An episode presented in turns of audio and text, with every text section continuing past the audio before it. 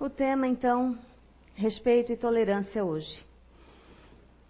O capítulo do Evangelho que a Graça leu para mim ali é o capítulo 11, no item 4, curtinho, mas que a gente vai rever aqui juntos.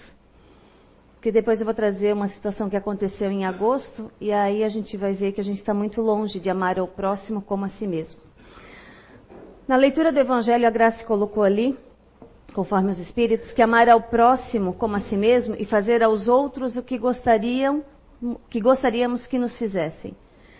Essa máxima, se a gente já seguisse isso, a gente já conseguisse né, exercitar isso no dia a dia, a gente já estaria muito à frente, né, moralmente falando. Mas não é o que a gente faz, né? Muitas vezes a gente sente o ódio no coração e não faz exatamente ao outro aquilo que gostaria que acontecesse também para conosco.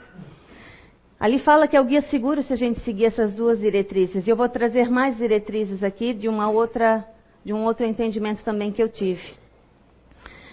E ele coloca ali também com que qual direito a gente exige do outro, né, do nosso semelhante. A gente exige do outro que ele seja indulgente, né, que ele perdoe as ofensas, que ele seja bom, que ele seja né, uma pessoa devotada, enfim. Mas também não fizemos isso. A gente exige do outro, mas também não fizemos, né? Quando realmente a gente seguir esse ensinamento, mais amadurecido moralmente, né, espiritualmente, quando a gente chegar nesse nível de amar ao próximo como a si mesmo, fazer aos outros o que gostaríamos que nos fizessem, a gente vai estar tá destruindo o orgulho, o egoísmo, né, principalmente, que está ainda muito forte, enraizado na gente, e aí vai começar a reinar nesse planeta a paz, a justiça. Não haverá nem ódio, nem divergências, né? Haverá união, concórdia, benevolência mútua. Por que eu estou colocando esse capítulo e refletindo nele logo aqui no início? Talvez muitos não ouviram, mas eu recebi esse vídeo e me chamou a atenção, porque minha filha é muito blogueira, assim, né? Desses youtubers, né? Da vida. Então, quando eu soube que era um youtuber fazendo esse comentário, prestei atenção não só nele, mas também na questão da notícia que ele estava passando e da reflexão dele. Em pleno século XXI, no dia 13 de agosto de 2017, esse mês, nos Estados Unidos, no estado da Virgínia, na cidade de Charlottesville, não sei se eu falei a pronúncia certa, né, porque eu não sei falar inglês, mas um grupo extremista da supremacia branca, é um grupo extremista chamado Supremacista Branca, ou seja, eles idealizam, né, na manifestação deles, da raça pura ainda, cor de pele, né, branca. E gerou lá um conflito, né, diante desse, desses, dessa manifestação. Lógico, dois lados, né? O que defende todas as raças, enfim, todos os créditos, credos, e os supremacistas brancos lá gerou um conflito onde gerou uma morte, 20 feridos e também gerou a queda de um helicóptero com duas pessoas dentro, né, piloto e copiloto, que morreram. Não sabem se a queda do helicóptero tem a ver diretamente com, com a situação ali, mas veja bem, em pleno século XXI, a gente ainda questionando cor de pele, raça. Muito longe de ser tolerância e respeito isso, né? Então, o que a gente mais vê pelo mundo, olhando o mundo agora, né? É essa intolerância racial, intolerância religiosa, intolerância partidária, intolerância pela opção sexual da pessoa.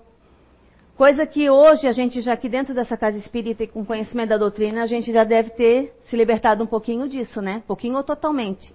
Onde a cor da pele realmente não deve mais interferir nas nossas opiniões, todos somos iguais.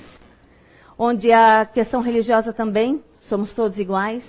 Não há religião melhor ou pior, porque todas elas vão levar a pessoa a um melhoramento, né? O espiritismo, ele nos dá esse entendimento, né? Conforme o nível espiritual da pessoa, é aquilo que ela vai compreender, mas muitas vezes a gente também não é tolerante a isso, não respeita, não sabe respeitar. E também a questão partidária, como eu falei, opção sexual, essas coisas todas são externas, não sei se vocês conseguem entender. Porque cor de pele é externo, né? Religiosa, se eu uso lá o chapeuzinho do judeu, né? É externo, ou o cabelo comprido sou evangélica, enfim, questão externa que você vê. Partidária, né, a, a, camisa do meu partido, ou então opção sexual, se eu tenho os traços, né, que eu demonstre isso. Mas aí agora, a gente vai vir para a intolerância do saindo desse mundo, né, que eu falei aí que com o conhecimento do Espiritismo e dessa casa, a gente pode vir agora com a nossa intolerância ao outro mesmo. A intolerância do que o outro é ou me representa que ele seja. Então, antes de tudo, eu vou já comecei num assunto, mas quero terminar aquele anterior. Daí nessa minha busca na internet, aí então realmente eu vi que tem vários grupos extremistas, tá?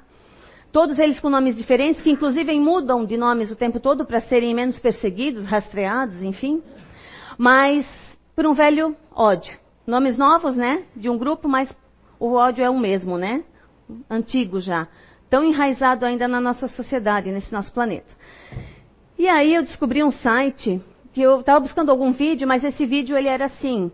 É, são ONGs né, que fazem, e só que com uma pessoa fala francês, outra fala inglês, outra fala espanhol, e ficava muito difícil a tradução, assim, a gente lê, então eu não trouxe ele. Mas quem quiser acompanhar esse grupo, essa organização, o nome do site, www.7bilhõesdeoutros.org. Achei fantástico esse nome. Vamos refletir sobre esse, sobre esse é, domínio, né? Que se fala, né? www, isso tira fora, mas 7 bilhões de outros. Hoje nós estamos aqui em quantos? 100 talvez. Mas tem quantos bilhões aqui de outras pessoas nesse, habitando esse planeta? Cada um com a sua característica física, religiosa, cultural, enfim. Então, 7 bilhões de outros.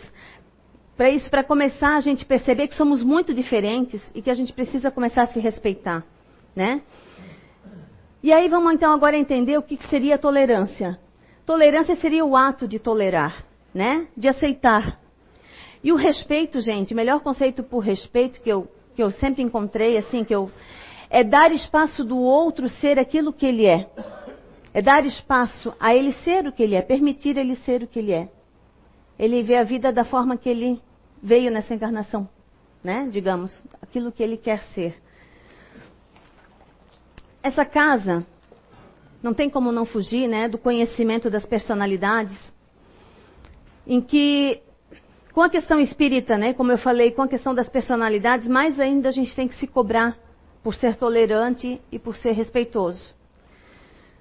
Ah, a gente sabe que aqui a maioria, quem não conhece, então busca informação com livros ou com os nossos cursos, mas é, né, a maioria sabe que nós temos os três filtros principais: ativo, emocional e racional.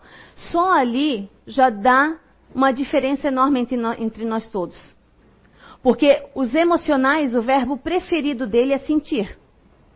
Os racionais, o seu verbo preferido é pensar. E os ativos, o verbo preferido é fazer. Nada a ver uma coisa com a outra, né?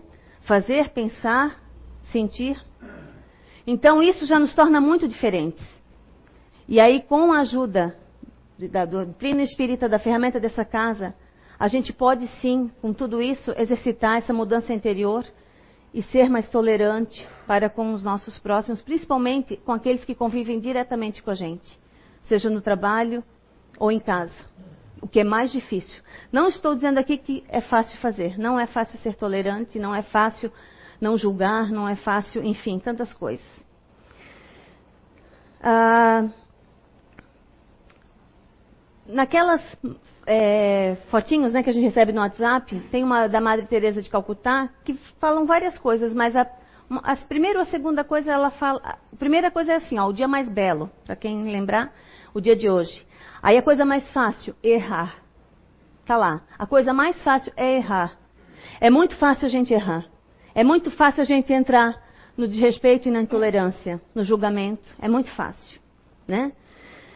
E só que assim, é, antes, eu falo por mim, eu tinha uma coisa, eu errava, eu me odiava. Eu ficava de cara amarrada, fechada e ficava naquela intolerância comigo mesmo, naquela culpa, naquela cobrança, naquela situação de raiva íntima. Hoje eu vejo que não me leva a nada isso. E já falei algumas vezes na palestra aqui, não leva a nada isso. Quando a gente se perceber de um erro, o melhor a fazer é se conscientizar, se perdoar e seguir em frente, mais vigilante ainda. E seguir, porque é isso. Vamos errar muitas e muitas vezes ainda. Então, isso eu dou o um nome de reforma íntima, porque o contrário do que eu fazia era tortura íntima. Né? Então, não façam tortura íntima, façam reforma íntima. E uma outra coisa, no momento da raiva pelo erro, é a gente também querer achar um culpado, né? Justificar o nosso erro, ainda, ainda a gente tenta, né? Achar um culpado. Também não é o que devemos fazer. E aí, eu acho que o maior erro de todos na nossa relação entre seres humanos, principalmente com os que convivem com a gente, é a gente lançar expectativa no outro. É, esse é o maior engano. E a gente não cansa de fazer isso, eu pelo menos. E aí a gente cai, se, decep né, se decepciona. E o outro não tem culpa. A culpa é nossa, de ter lançado expectativa né, no outro. Não devemos fazer isso. Lançar expectativa em alguma situação é caso certo de que vai falhar, que vai dar errado, porque não é a conduta para a gente tomar.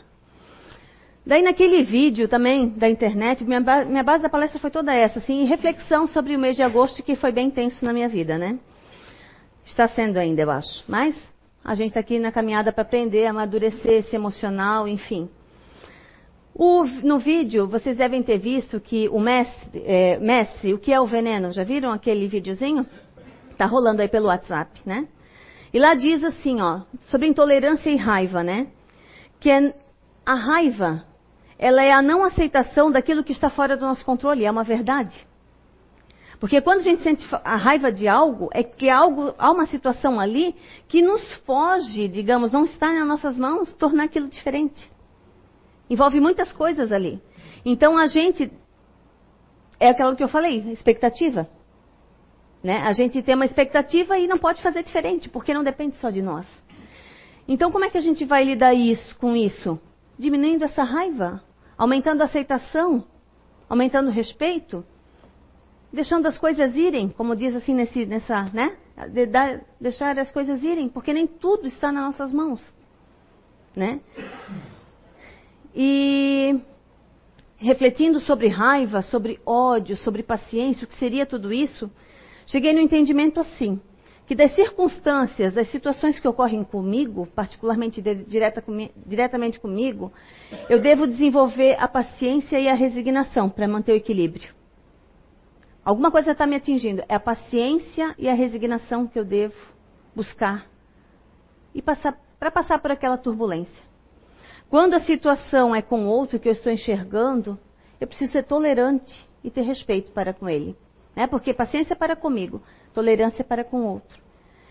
E à medida que eu vou diminuindo a raiva diante das situações, porque eu cheguei a essa conclusão também, muito triste para mim essa, nesse estudo, que eu achava que eu sentia raiva, por exemplo, da Letícia. Não, eu não sinto raiva da Letícia. Quando eu sinto algum sentimento, eu entendi assim, gente, se eu estiver equivocada, me perdoem. Mas quando, se eu sinto raiva da Letícia, não é da Letícia que eu sinto raiva, eu sinto ódio da Letícia. A raiva eu sinto da situação. Aí piorou para mim. Porque raiva ainda é um sentimento que eu, eu encarava que não chegava a ódio, mas não.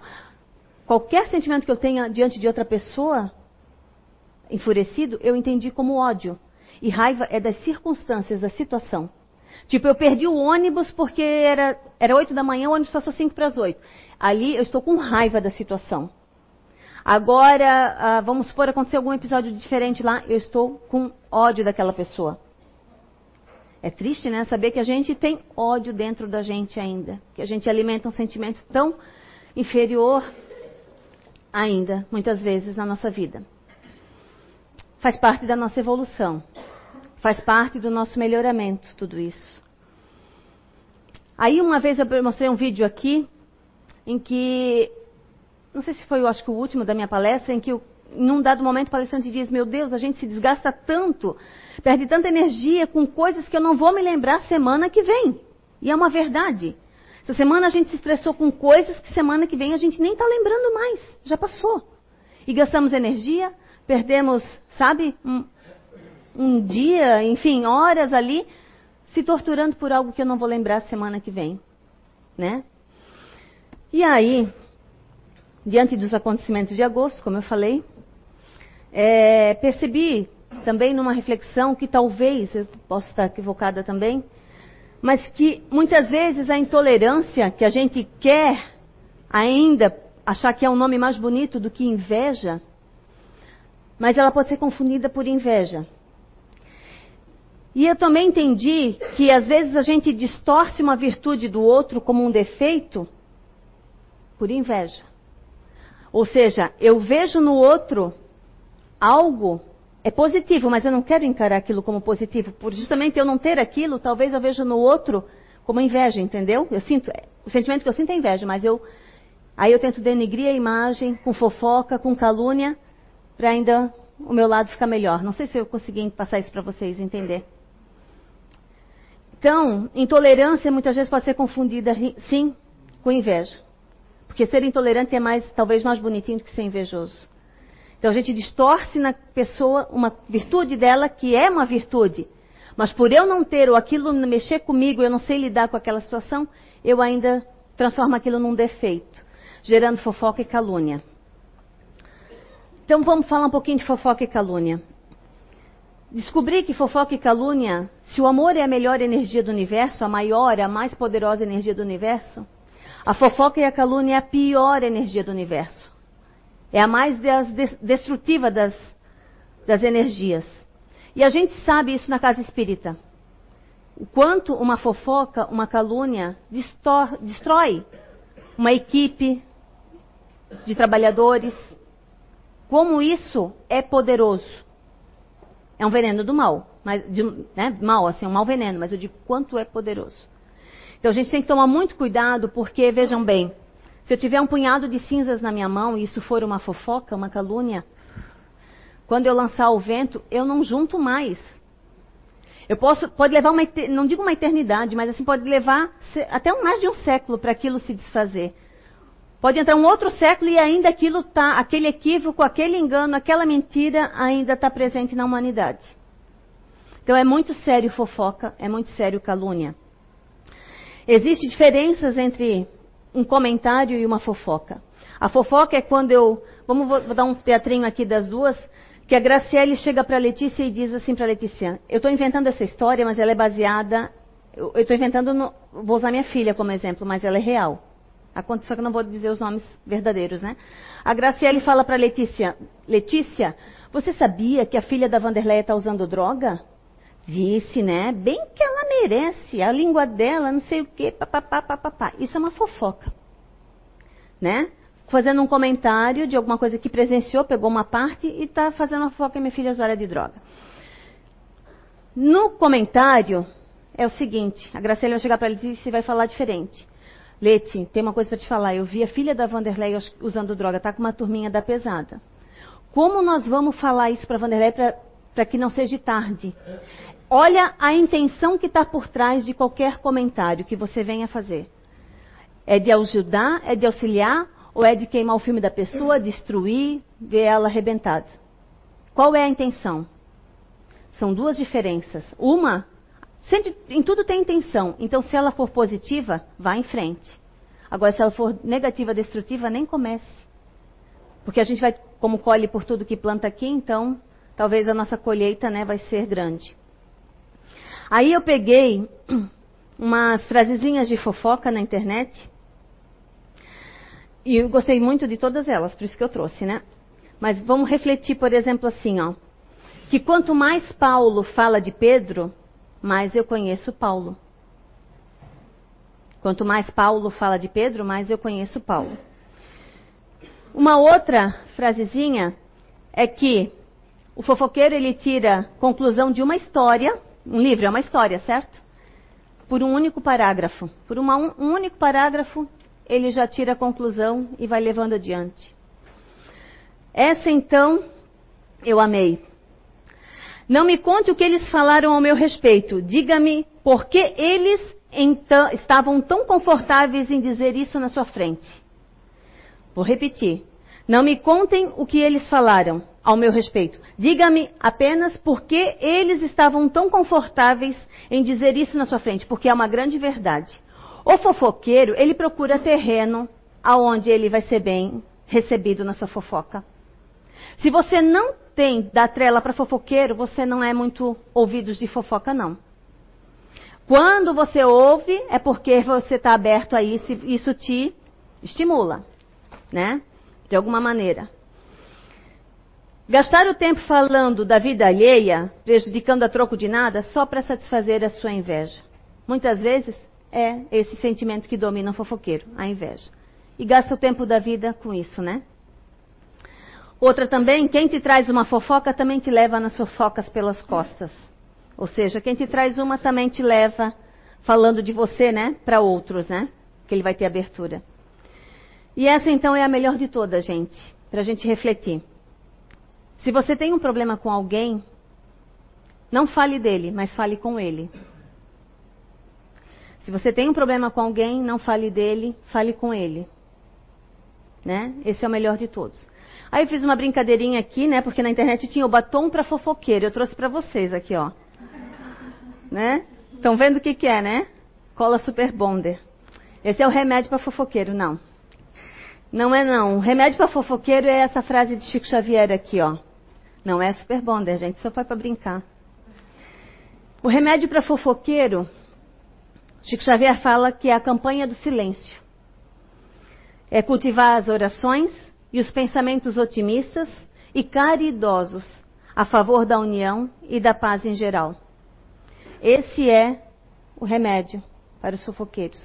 Muita oração, e muito pensamento otimista, né? Que a pessoa saia dessa vibração aí negativa que é a fofoca. Como eu falei, uma energia destrutiva, talvez a pior do universo.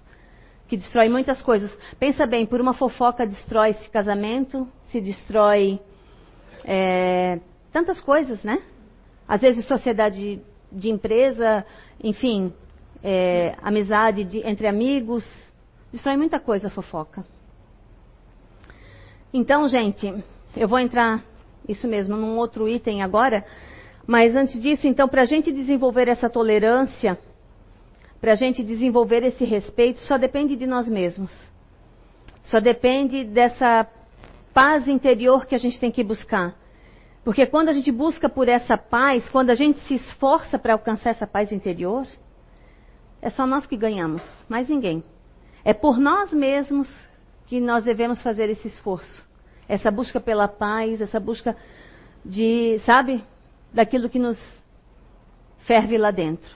Ok? Aí, eu recebi um vídeo, e tem 16 minutos que eu não posso mostrar aqui. Mas é um vídeo que eu não cansei de ver, já vi cinco vezes, queria ter visto até ali novamente. Cansei de ver cinco vezes, não é muito, mas assim, vejo cada vez eu tenho um entendimento sobre isso. E eu queria até ver ali dentro, mas ainda não deu tempo.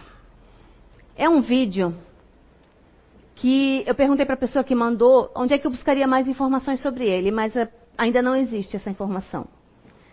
Esse livro, essa obra, que eu pudesse mais me informar. Mas ela é, é um vídeo que me trouxe muita lógica, assim, me trouxe que é, foi, deve ter sido assim mesmo que aconteceu.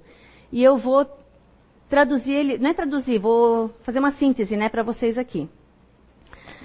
Vamos imaginar que Jesus foi a um lugar onde tinha muitos espíritos, espíritos melhores já, mais evoluídos do que nós estamos habituados, digamos, a ver nesse planeta.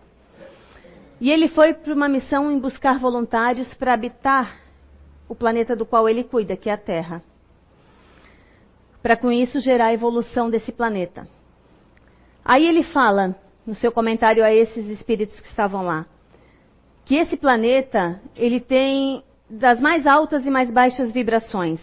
Altas como de amor, luz e alegria, e baixas como energias densas, escuras e terríveis.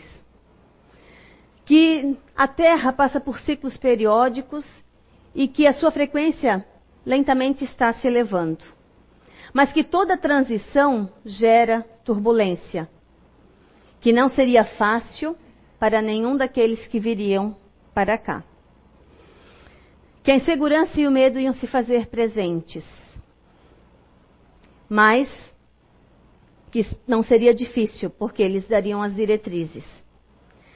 Que não seria fácil estar aqui, porque muitos dormem e muitos continuam dormindo em baixa frequência. Que na Terra o tempo já foi da atitude para a sobrevivência, que no momento atual é a lógica, o pensar, né, o racional, e que o futuro é o amor. que é o que estamos a caminho, né? Do amor universal. Que já foram enviados aqui para esse planeta profetas e professores, mas muitos foram perseguidos e assassinados. Que outros virariam deuses e construiriam em cima desses deuses, a humanidade, né, construiria em cima desses deuses, religiões transformando em instrumentos de dominação. Esses espíritos serão considerados, esses que viriam para cá, diferentes e desajustados. Mas que a verdadeira família não seria a raça, a cultura, a religião, a cidade ou a própria família biológica. A família seria a família cósmica, aquela que vibra junto de você na mesma sintonia. Esses espíritos ajudariam grandes e pequenos na verdadeira forma de fraternidade e globalização. Um dos conselhos dentre os dois que eles deram, para que as pessoas não se perdessem aqui, esses espíritos não se perdessem nessa energia de baixa frequência, é que eles centralizassem em seus corações eles deveriam sempre pensar de onde vieram, por que estão aqui e por que tudo isso está acontecendo. Eles receberiam uma vestimenta, um corpo físico, e que poderiam se perder e achar que esse corpo fosse aquilo que você é. Quantos de nós pensamos ou pensávamos ou ainda pensamos que somos esse corpo? Nós que estamos aqui já sabemos que não somos um pouquinho além desse corpo, temos um espírito, né, habitando nele. Mas quantos ainda vão dormir, mesmo tendo todo essa, esse ensinamento vindo de lá, mas que podem ainda permanecer pensando que o corpo é apenas o corpo, né? Receberemos também, ele colocou lá que esses espíritos receberão também uma personalidade. Um estudo que é o carro-chefe da casa, né? Receberemos uma personalidade que, somado ao corpo, seremos únicos entre todos habitantes da Terra. Gente, somos 7 bilhões de pessoas. Com o nosso corpo que temos e nossa personalidade, isso nos dá uma característica única, uma identidade única nesse planeta. Somos únicos. E que também a gente correria um perigo muito grande. A gente não, esses espíritos, mas eu acredito que a gente, nós espíritos, estejamos dentro deles. Além da menina que eu vou mostrar aqui depois. Corremos perigo em se envolver tanto com a personalidade e esquecermos de que não somos essa personalidade. Lembra que o Zé sempre fala que a gente está numa base e não somos essa base? Não estamos sozinhos, nunca vamos estar sozinhos, embora às vezes possamos nos sentir assim, né? Com aquela melancolia de algo que não, não sabe o que, né? E o segundo conselho que eles nos dão é que será muito fácil confundir julgamento com discernimento. Que as instruções e os meios já foram passados por muitos durante a humanidade, por muitos, como eu falei, muitos profetas, muitos professores. Mas que a gente ainda não aprendeu, as coisas simples dos ensinamentos, né? Então, não virão mais profetas, não virão salvadores nem avatares para a terra. E sim, milhares e centenas de milhares de espíritos por todo o planeta, em todos os cantos do mundo, em todas as raças e religiões, enfim, em todo lugar, para melhorar a evolução desse planeta. São 7 bilhões de pessoas, cada uma fazendo o seu papel, quer dizer, não dentro dessas 7 bilhões, mas dentro dessas 7 bilhões, essas centenas e centenas de milhares de espíritos fazendo o seu papel na evolução energética da Terra. Então, o primeiro e o segundo conselho. Lembre-se do que são, porque estão aqui, e qual o significado de tudo isso. E de tudo que está acontecendo. Não vai ser fácil, e não é fácil. Não é fácil ser tolerante, não é fácil ser respeitoso. Aperfeiçoamos muito a ilusão do bem e do mal aqui. Estamos esquecendo de tudo. Está lá no segundo ensinamento. na segunda diretriz, estamos esquecendo de tudo quando julgamos a nós mesmos, aos outros ou aos, aos acontecimentos. Quando a gente ficar no nosso campo mental, julgando o outro, julgando a si mesmo ou julgando os acontecimentos, nós estamos saindo do trilho. Não é para isso que viemos. Esse é o sinal. Ainda fala lá no vídeo, esse é o sinal. Quando a gente sair, de, né, não ficar mais centralizado em nossos corações e quando o julgamento for nossa palavra-chave. Quando os nossos pensamentos e atitudes significam julgar. Aí existe o discernimento que ele é muito sutil. Ele se parece com julgamento, mas não é. Porque eu, como é que eu vou saber se eu estou julgando ou se eu estou discernindo? Temos que olhar qual é a nossa intenção por trás. O que sentimento que gera aqui dentro? Quando eu julgo, eu estou numa baixa frequência. Quando eu estou num discernimento, eu estou num equilíbrio, tentando fazer a comparação sábia das coisas. Aqui fala: discernimento é avaliação sábia do que é a verdade. É tranquilo, é sereno. Não sei se dá para entender a diferença. Quando é julgamento, é algo. Né? Não é tranquilo. Tem outros sentimentos alimentando ali. Quando é discernimento, a coisa é pacífica, é equilibrada, é um, um racional agindo ali. Então, sutilmente, gente, confundimos julgamento e discernimento. E se somos tão falhos em fazer isso, também somos falhos em ser intolerantes, né? No nosso dia a dia. Fabrício, coloca ali o vídeo para mim. Eu não sei se eu tenho que ligar aqui. Então, não vamos esquecer, né? No julgamento a gente sempre busca nos condenar, condenar Oi, outro ou alguém. então, há um tempo atrás eu vivenciei umas tretas religiosas aí. E aí eu escrevi uma poesia sobre isso. Porque sim. E aí eu vou compartilhar com quem quiser ver. então lá vai. Quatro pontos tem minha religião. Faço deles a minha filosofia e faço deles a minha ação. Viva, creia, ame e faça essa é também a minha oração.